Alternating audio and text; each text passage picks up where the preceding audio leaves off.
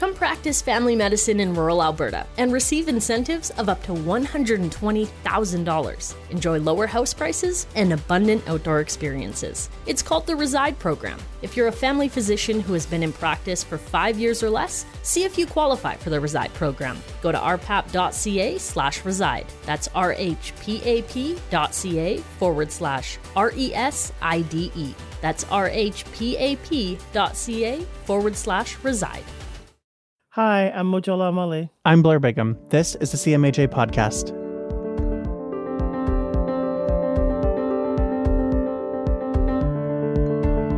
So today we're talking about city streets, Jola. Yeah, so I this was a really interesting paper that was presenting uh, the case for limitation of e-scooters due to traumatic injuries that have happened with pedestrians, and it for me is just a very interesting topic. I live in Toronto. I have a car. I have an SUV. I am one of those people that likes my car. I don't go on bikes. but I'm also a person who's very I'm just being honest. I'm also so I'm like the least like green person if you think from that point of view.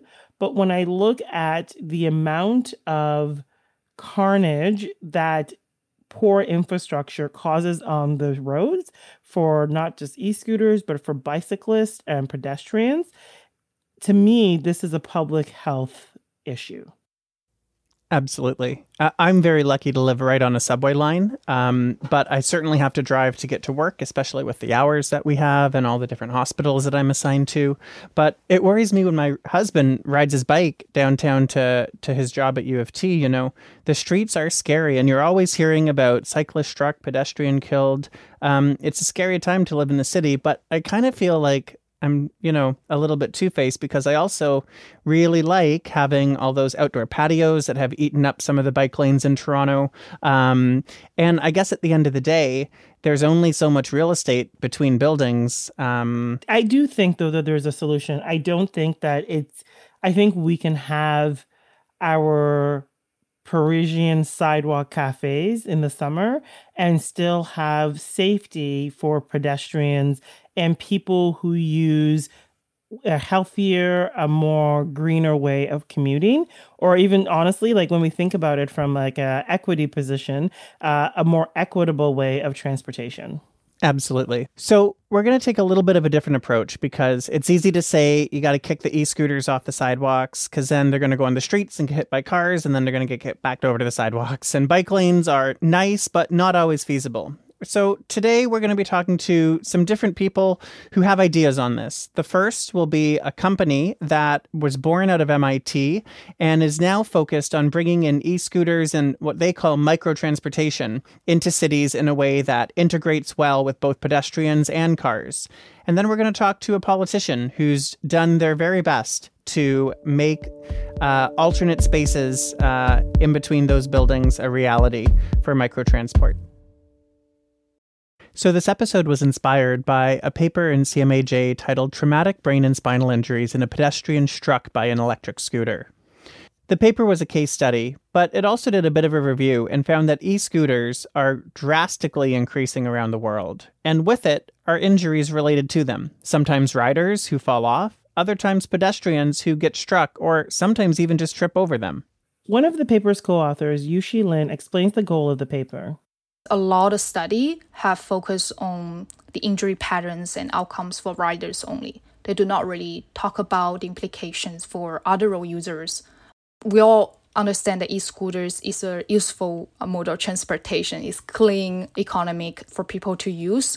Uh, we don't think it will go away, but we would like to highlight the need for policies to really help prevent and lessen the burden of all these injuries in the future. The paper had a number of recommendations. One of them is on the wish list of many cyclists. So one of the recommendation for policy is uh, we think it's important to create a separate lanes. So we think it's important to have like a protected physical environment for a vehicle like this, like e-scooter or the electric bicycle. A lot of study already showed the importance of separating the road users the study also called for mandatory helmet laws and stricter enforcement to limit sidewalk use. And finally, pointed to the need for all groups to come together to make e scooter use safer. We need to enter into discussions with user groups and like law enforcement, uh, city officials, or health experts, or other interested parties that to actually make this mode of transportation safer for everybody. Because if we do that, we can get the benefits of this type of transportation. That's exactly the kind of discussion we're going to have in this episode. One of the companies that is introducing e scooters to cities across North America is Super Pedestrian. The company has an interesting pedigree. It's a spinoff from MIT's Senseable City Lab. The first initiative was an e bike conversion kit called the Copenhagen Wheel, which turned any pedal bike into an e bike. Zach Williams is the Director of Policy and Government Partnerships at Superpedestrian, and Jamie Perkins is the Director of Communications. Thank you so much for joining us, both of you, from Denver today. Thank you. Thanks, Joella. So, the CMAJ article recommends stronger enforcements of traffic regulations. So, basically, that we should limit speeds and sidewalk uses of e scooters. What do you think of that approach to problems of e scooters riding on the sidewalk?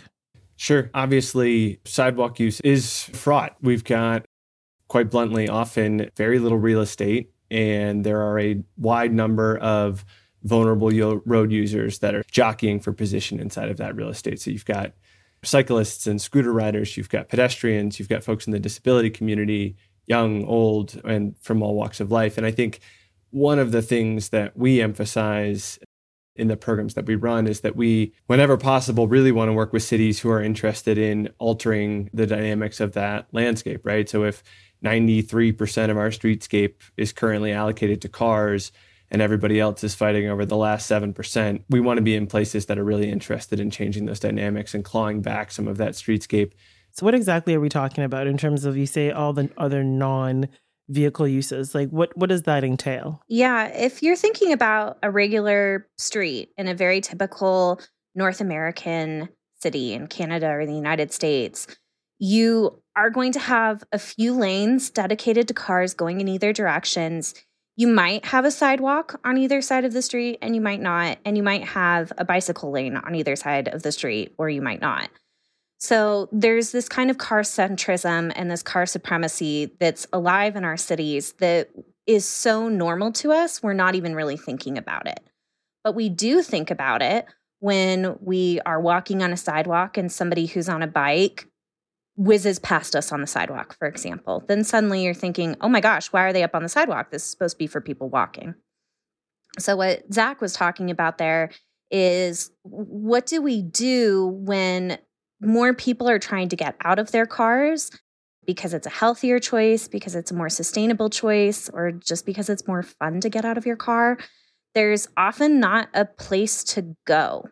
So it's an oversimplification to say, well, kick the e scooters off the sidewalks, because then where are they going? They're going to end up on the streets with the dump trucks and the garbage trucks, and they'll have new hazards. I think that's right. I think, quite frankly, riders have obviously a responsibility to follow the law of the land, right? And in most instances, that requires that riders stay off of sidewalks. But the reality is that our cities are built, as Jamie said, on decades and decades of car centric infrastructure. Quite frankly, these conversations often dovetail with issues of socioeconomic status, uh, with disparities in incomes. And so you have riders who are then forced to make a choice between, quite frankly, a very dangerous streetscape or riding on the sidewalk, either for a portion of a ride or for all of their trip. And I think, again, just going back to where we started, we really value the opportunity to work with cities who are actively working to take that difficult choice away from riders and give more options on the streetscape for folks to be in the road, but be in the road in a protected way, ideally in a protected bike lane. What does your data show about riders using sidewalks? So, we launched our first sidewalk detection system here in the States in 2022. The system was launched in Chicago, so certainly not a little backwater metropolitan area. And we ran the program uh, for the entire riding season we worked diligently to try to take as much baseline data as we could before taking some steps on intervention. And we can talk about those in a little bit. But even the baseline data, I think, was fairly compelling. I mean, first of all, something like 55% of our riders never touch the sidewalks in any of the pilot zones. So more than half of riders are just never going on the sidewalks at all. And then, you know, 70% of the broader ridership group is staying off the vast majority of the time. And so immediately you're starting to talk about smaller and smaller sort of segments of the population that not surprisingly have some pretty distinct geographic tendencies, right? So we intentionally picked some pilot zones that have pretty dramatic differences in the infrastructure available and while it's a sort of obvious conclusion that we could have guessed at, it's really stark in the data to see how much more frequently folks who lack safe bike infrastructure are choosing to make the choice to ride up on the sidewalk. The last thing I'll say is that something like 70% of these sidewalk rides are happening on the first or second ride for mm. riders. And so immediately you're talking about experience. And this is another place where we can bring the onus back on providers of micromobility services to say, okay, it's up to us to make sure that those first and second rides are happening in a safe environment on our dime. Let's find a parking lot and give people an opportunity to whiz around for a little bit so that by the time they're taking their third or fourth ride, they feel that much more comfortable in the streetscape. So there have been suggestions that e-scooter companies that they should use technology to stop scooters when they're on the sidewalk. Is that actually even a possibility? Yeah, so I, I, think this is a really important and thorny issue. I mean, the idea of sidewalk detection technology and then the iterations on that has been something that the industry's been talking about really since since scooters launched in American cities in 17 and 18. We've rolled out detection technology and we've chosen some intervention modes right now that are bluntly a little softer touch. So we are using education systems notifications both during and after the rides and then you know some follow-up notification where appropriate. Again we talked about how really it's something like 15% of our riders in the chicago pilot were accounting for 65% of all the sidewalk rides right? So you've got an opportunity there to do some really targeted engagement and potentially even divert folks to safety quizzes and this kind of thing to continue to unlock the service to the question of actually intervening on a rider's speed in real time I mean, bluntly speaking, and I think this goes back to our uh, roots as an urban planning organization, an engineering organization. It feels like a big Rubicon to cross, mm-hmm. right? I mean, you're talking about intervening on a third party on their speed while they're in progress on a ride. And if you get that wrong by even two feet, you're talking about the difference between slowing somebody down in an intersection versus slowing them down when they've fully crossed the street onto the sidewalk on the other side. And so um, I think that broadly speaking, the goal is to get there. But for us, we know that it's it's a really, really serious mm-hmm. uh, decision Instead of, say, using dynamic speed control or something that might be a little bit more fraught with challenges, is there like an opportunity to like use a governor so that it can only go so fast? Are there certain limits that are already put on the technology that try to keep people safe? Yeah, let's zoom back a little bit at a higher level at where the industry has been for the past few years, which is that in many cities, the city is going to choose a maximum speed that the scooters can go in the city.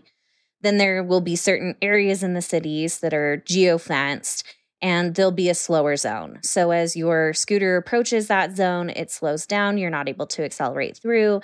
And then still other areas like public plazas where we expect a lot of pedestrians to be gathering and the urban experience is really in having people on foot there. Those might be designated as no ride zones. So the scooter will slow down and come to a complete stop until you leave hmm. that zone. So that's all technology that's already on the ground. Jamie, what type of technologies can be used for preventing scooters from sort of being littered around on sidewalks? We were seeing in the CMAJ paper that up to a third of non rider injuries aren't actually caused by people getting hit by a scooter. They just trip over a scooter that's sitting there. What are some of the technologies that can help with that? For sure. One of our technologies, it's really our key software, is called vehicle intelligence. And kind of the brilliance of vehicle intelligence is that it's like the scooter's brain inside of the scooter. And so it tells us we know exactly where the scooter is, we know the health of all of the scooter systems. We also know if a scooter has tipped over and fallen, which happens to be a lot of that scooter kind of clutter that can trip. But what do you do up. with that information? Like you're not going to send a car out to move the scooter. uh, yes, we are. Oh, you, you do. Better okay. believe it. So what that All right. intelligence does is it writes its own service ticket. It essentially says, "Help me." At a very urgent level, sends that to our operations team, and then our operations team is right there. And we do mark those as very highest priority because any effect that we have on the pedestrian environment, we're considering of the highest priority. And one of the real improvements we've seen is that we run a floating a free floating system. It's not reliant on docks like a lot of bike shares from the past. But one of the things that we can implement with that system are parking corrals, which show up in the app and they show people where preferred parking places are. And we really like using kind of a carrot lever with this, where we're able to do incentivized parking. If you're able to park in the parking corral, we'll give you $1 more. And then that's going to help ensure that, that pedestrian space stays really clear. Oh, interesting. Okay. So, sort of design, like behavioral engineering, design the system so that people do the right thing. Exactly. That way, you don't have to chase their scooters around with the Subaru and pick them up. That's right. And I think what's important to note there is it's also an opportunity to utilize streetscape that is typically underutilized, right? I mean, scooters parking in a certain spot don't necessarily pose the same restrictions as a car parking in that lot. So, for instance, in Hartford, where we've installed our own parking corrals in collaboration with the city, we took some space near fire hydrants because we know that the fire department can kick the scooters over if they desperately need to get to that fire hydrant. And so, in that way, we can make use of streetscape that traditionally has just been bright yellow lines that that you know is totally underutilized otherwise. And hmm. their scooters have a 125th footprint of a car. And so, if you're thinking about repurposing one parking space on a street, one parallel parking space, that can mean a huge impact on the streetscape for scooters.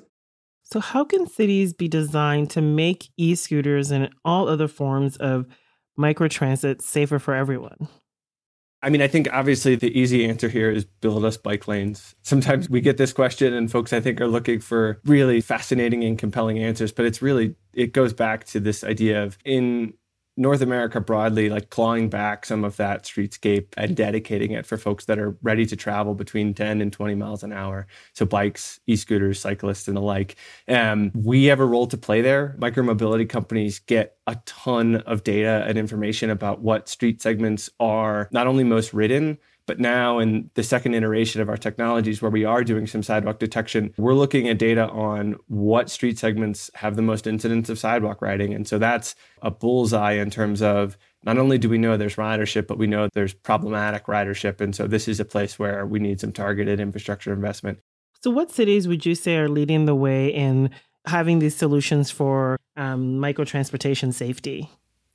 Yeah, absolutely we were in Boston actually earlier this year for the NACTO conference, and our headquarters is across the river in Cambridge. And Mayor Wu came into office in Boston and inherited a really difficult situation with the city's Orange Line, which needed much needed repairs. And when she made the difficult political decision to shut down the Orange Line, she married that political decision with an enormous amount of investment in alternatives so that folks who lost access to that line for the short period of time didn't necessarily just have to go into a personal vehicle. Uh, across the river in our hometown of Cambridge, um, a number of years ago, the city passed a resolution that any roadway project had to come with bike lane infrastructure investment. And so making it a political priority to wrest back again some of that built-in streetscape. And i will say you know if cities like boston and cambridge that have 500 year old histories at this point can do it with cobblestones and granite curbs it really shows that it's a question of political will. And i think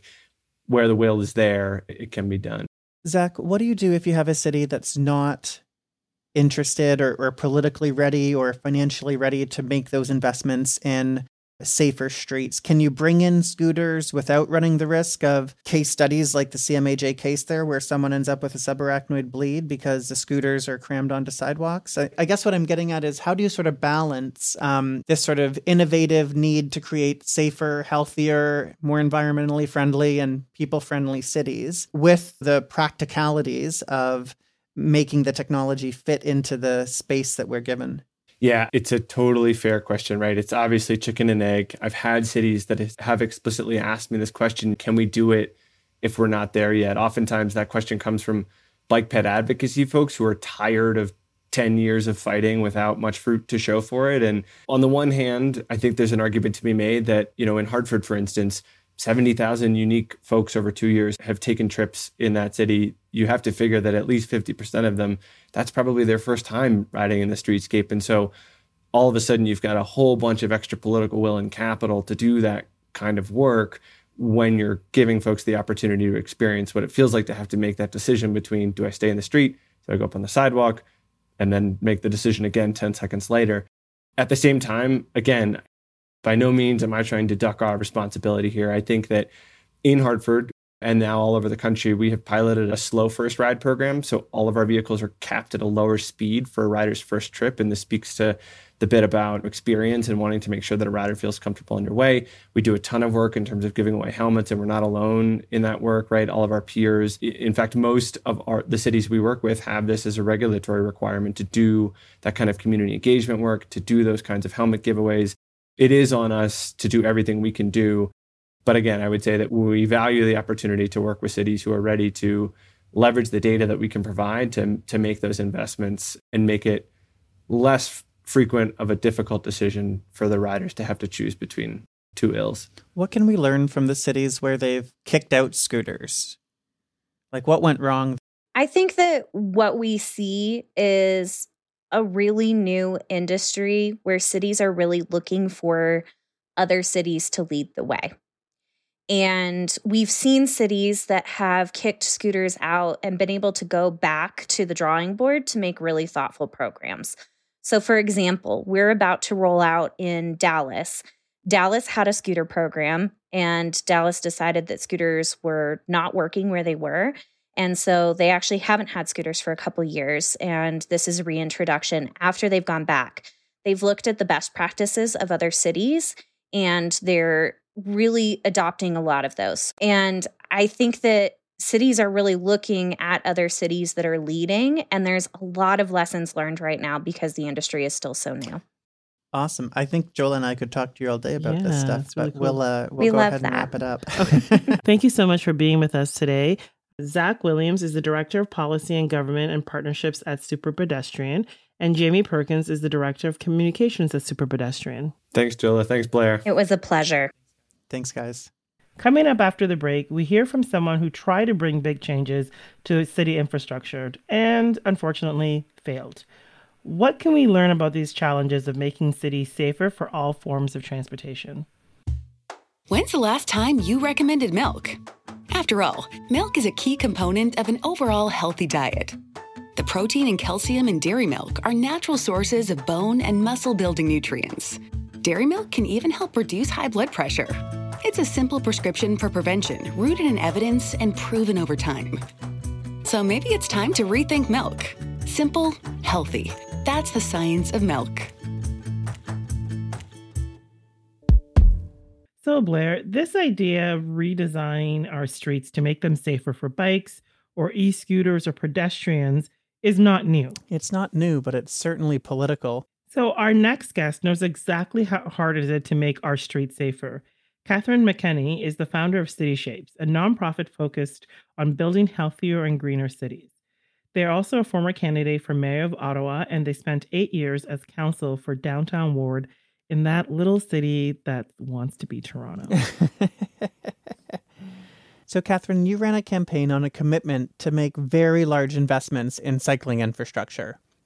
What was it that you were seeing in Ottawa that made you think that was important? Well, the entire campaign really was based on making Ottawa the healthiest, greenest, and best connected city. I wanted to say in the world, my campaign team insisted that I keep that to Canada. We know that in cities, uh, some 70% of greenhouse gas uh, emissions come from cities themselves, and most of those come from either transportation or energy use in buildings. So when we think about moving people out of cars when we're able to, the best ways to do that are through reliable and affordable transit, good pedestrian infrastructure, and of course, getting people onto bikes. So, what we decided we would do was to propose building 25 years of infrastructure in four and doing that through green bonds. So, didn't cost any more, but but you got the outcome immediately. So the election the, became a race between you and one other candidate, Mark Sutcliffe. Yeah. How did he respond to this part of your platform? So the response to the bike lanes really became an anti-car, war against car type culture. It was disappointing in that we were never able to clearly demonstrate what the outcomes would be of that investment and that it was not going to cost us any more money. As a matter of fact, it was going to save us money in the long run because we do year over year, we spend approximately $15 million a year on cycling infrastructure in Ottawa. That gets you about 10 kilometers. So you can imagine in 20 years from now, 25 years from now, that $15 million might get you two kilometers. So if you can move that up, as long as the interest rate stays below inflation, you're going you're going to save some money. And it's healthier. You save lives. We've we've normalized road deaths and catastrophic injury, but uh, we really can decrease them exponentially. I don't know if you can answer this question, but why do you think there is such this dichotomy that either you're for cars or you're for other form of micro transportation? Absolutely. And I've struggled with that. We haven't done a good enough job of really explaining the benefits to everyone, including drivers, of taking more cars off the road. You're out of congestion. And we do know that safe cycling infrastructure reduces collisions, resulting in, in death or catastrophic injury for all road users, including drivers. What do you think needs to happen just to advance this kind of change in infrastructure? Well, cities need funding first first off. I think when we proposed our plan, you know, it was a 250 million dollar plan over over 20 to 25 years. However, that was easily translated into a quarter of a billion dollar expenditure and that just sounded frightening. If I had to go if I could go back, Not really to be quite honest. Not I mean, I really, just feel like but- for infrastructure, but like I mean, the amount of money we waste on Mhm. like a lot of stuff, like in Yes, general, to me, like to create a healthier and really a safer place. Because for me, as a primarily a driver, I also Mhm. want to feel that the people sharing the road with me are also safe. So, yes, we Vision Zero policy looks at exactly that is that as a pedestrian or a cyclist, should be able to make a mistake. We all make mistakes mm-hmm. and not risk catastrophic injury or death because of the way we've designed our roadways. But also, as a driver, I drive as well, and I don't want to hurt anyone, but there are times you make unintended mistakes, and that should not lead to catastrophic injury or, or fatality as well. So I believe that cycling infrastructure becomes accepted very quickly. What we've done in Ottawa for the most part is we've created a very extensive commuter cycling network. Hmm. What we have to do now is fill in those gaps, allow people to move around their neighborhoods to get to the library, to get to a corner store. When we talk about suburban communities, you know, it's hard to go back and you know, turn them into walkable, compact communities with amenities close by. But if you have safe cycling infrastructure and if you have good transit, you can achieve that. So it really is incumbent upon us to continue that work to show that safe cycling infrastructure benefits everyone. So you, when you were council, you were working at the city. How hard and like what were the oppositions you were getting for trying to make changes to infrastructure in our in the roads in Ottawa? Mostly it was financing. So there just wasn't Mm. enough money dedicated towards cycling infrastructure or pedestrian infrastructure. So I'll just back up a little bit. When we put in the first segregated cycling lane in Ottawa, it was my predecessor who was a counselor at the time, and that committee meeting was it was pretty hostile. Went till eleven o'clock at night. I ran a couple years later. I had a pamphlet with a picture of myself as a winter cyclist. So, you know, on that roadway where there are a lot of high rises, if I went into one of those, we were often accosted. People would yell at us in the hallways. Uh, they just did not like the cycling lane in front of their residences.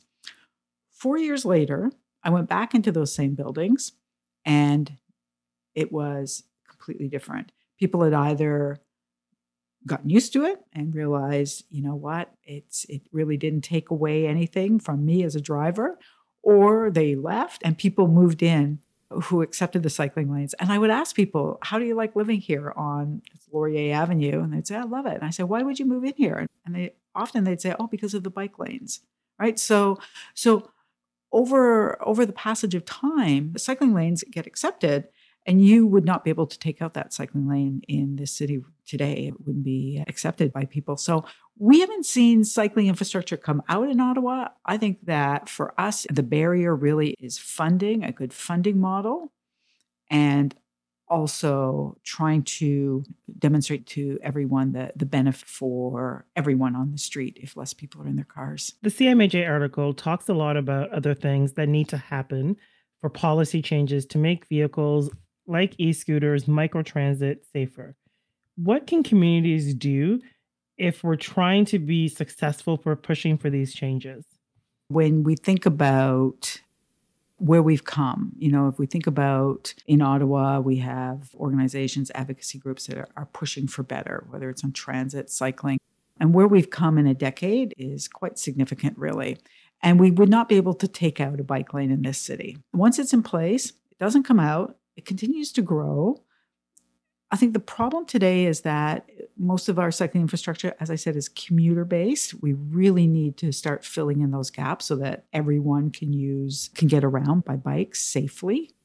And also, I believe that there will be cities that will take advantage of funding models and they will accelerate their cycling infrastructure. Montreal has done so, Hamilton is talking about it and people will go there. Tourism will happen in those cities. People will go and at some point, we will start to demand it where we are, whether it's here in Ottawa or another city, but it will happen. It's, I'd like to see it quicker, but I think e-bikes, e-bikes is what I'm holding on to as the, uh, the driver.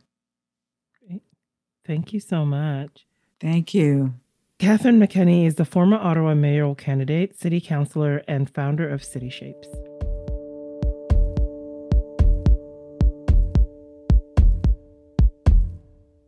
So, Blair, what's the one thing that stood out for you? I think this idea that we have such limited real estate and figuring out how to do the balance to make sure everybody can safely share that space is really, really tricky. And it sounds like even when, whether you're a company that comes from MIT or whether you're a politician who's been at it for years, it's really, really hard to to get everybody on board with that balance. I think that's where physicians come in because we're always trying to advocate for the healthiest balance, while other people's might have, you know, other values that they place ahead of, of public health. Um, and that's where our voices might be able to contribute to conversations around how our cities are designed. Yeah, for sure. For me, uh, I think I, I didn't realize because I know nothing about like local government was that, you know, that cycling is not viewed as part of road um, budgeting. and so to me, it almost is like the road is for vehicles. And then the rest of us, whether you're a pedestrian um, or you are using any sort of microtransit, are viewed as an afterthought.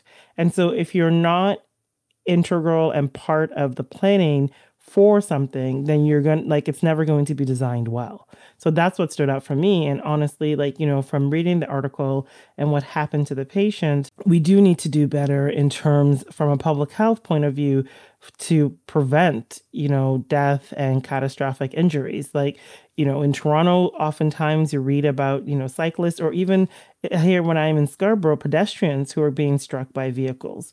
So for me, mm-hmm. I, I think it is a public health concern and that we really do need to advocate for a better design of our city streets. Because at the same time, there's also a public health prerogative to make sure people are getting out of their cars and whether they're walking or cycling or using other types of microtransportation.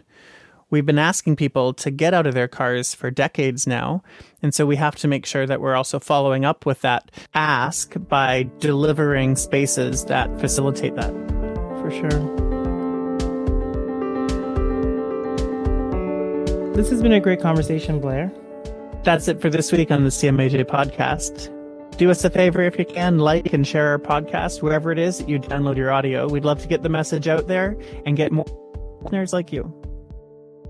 I'm Blair Bigham. I'm Mojola Omole. Until next time, be well.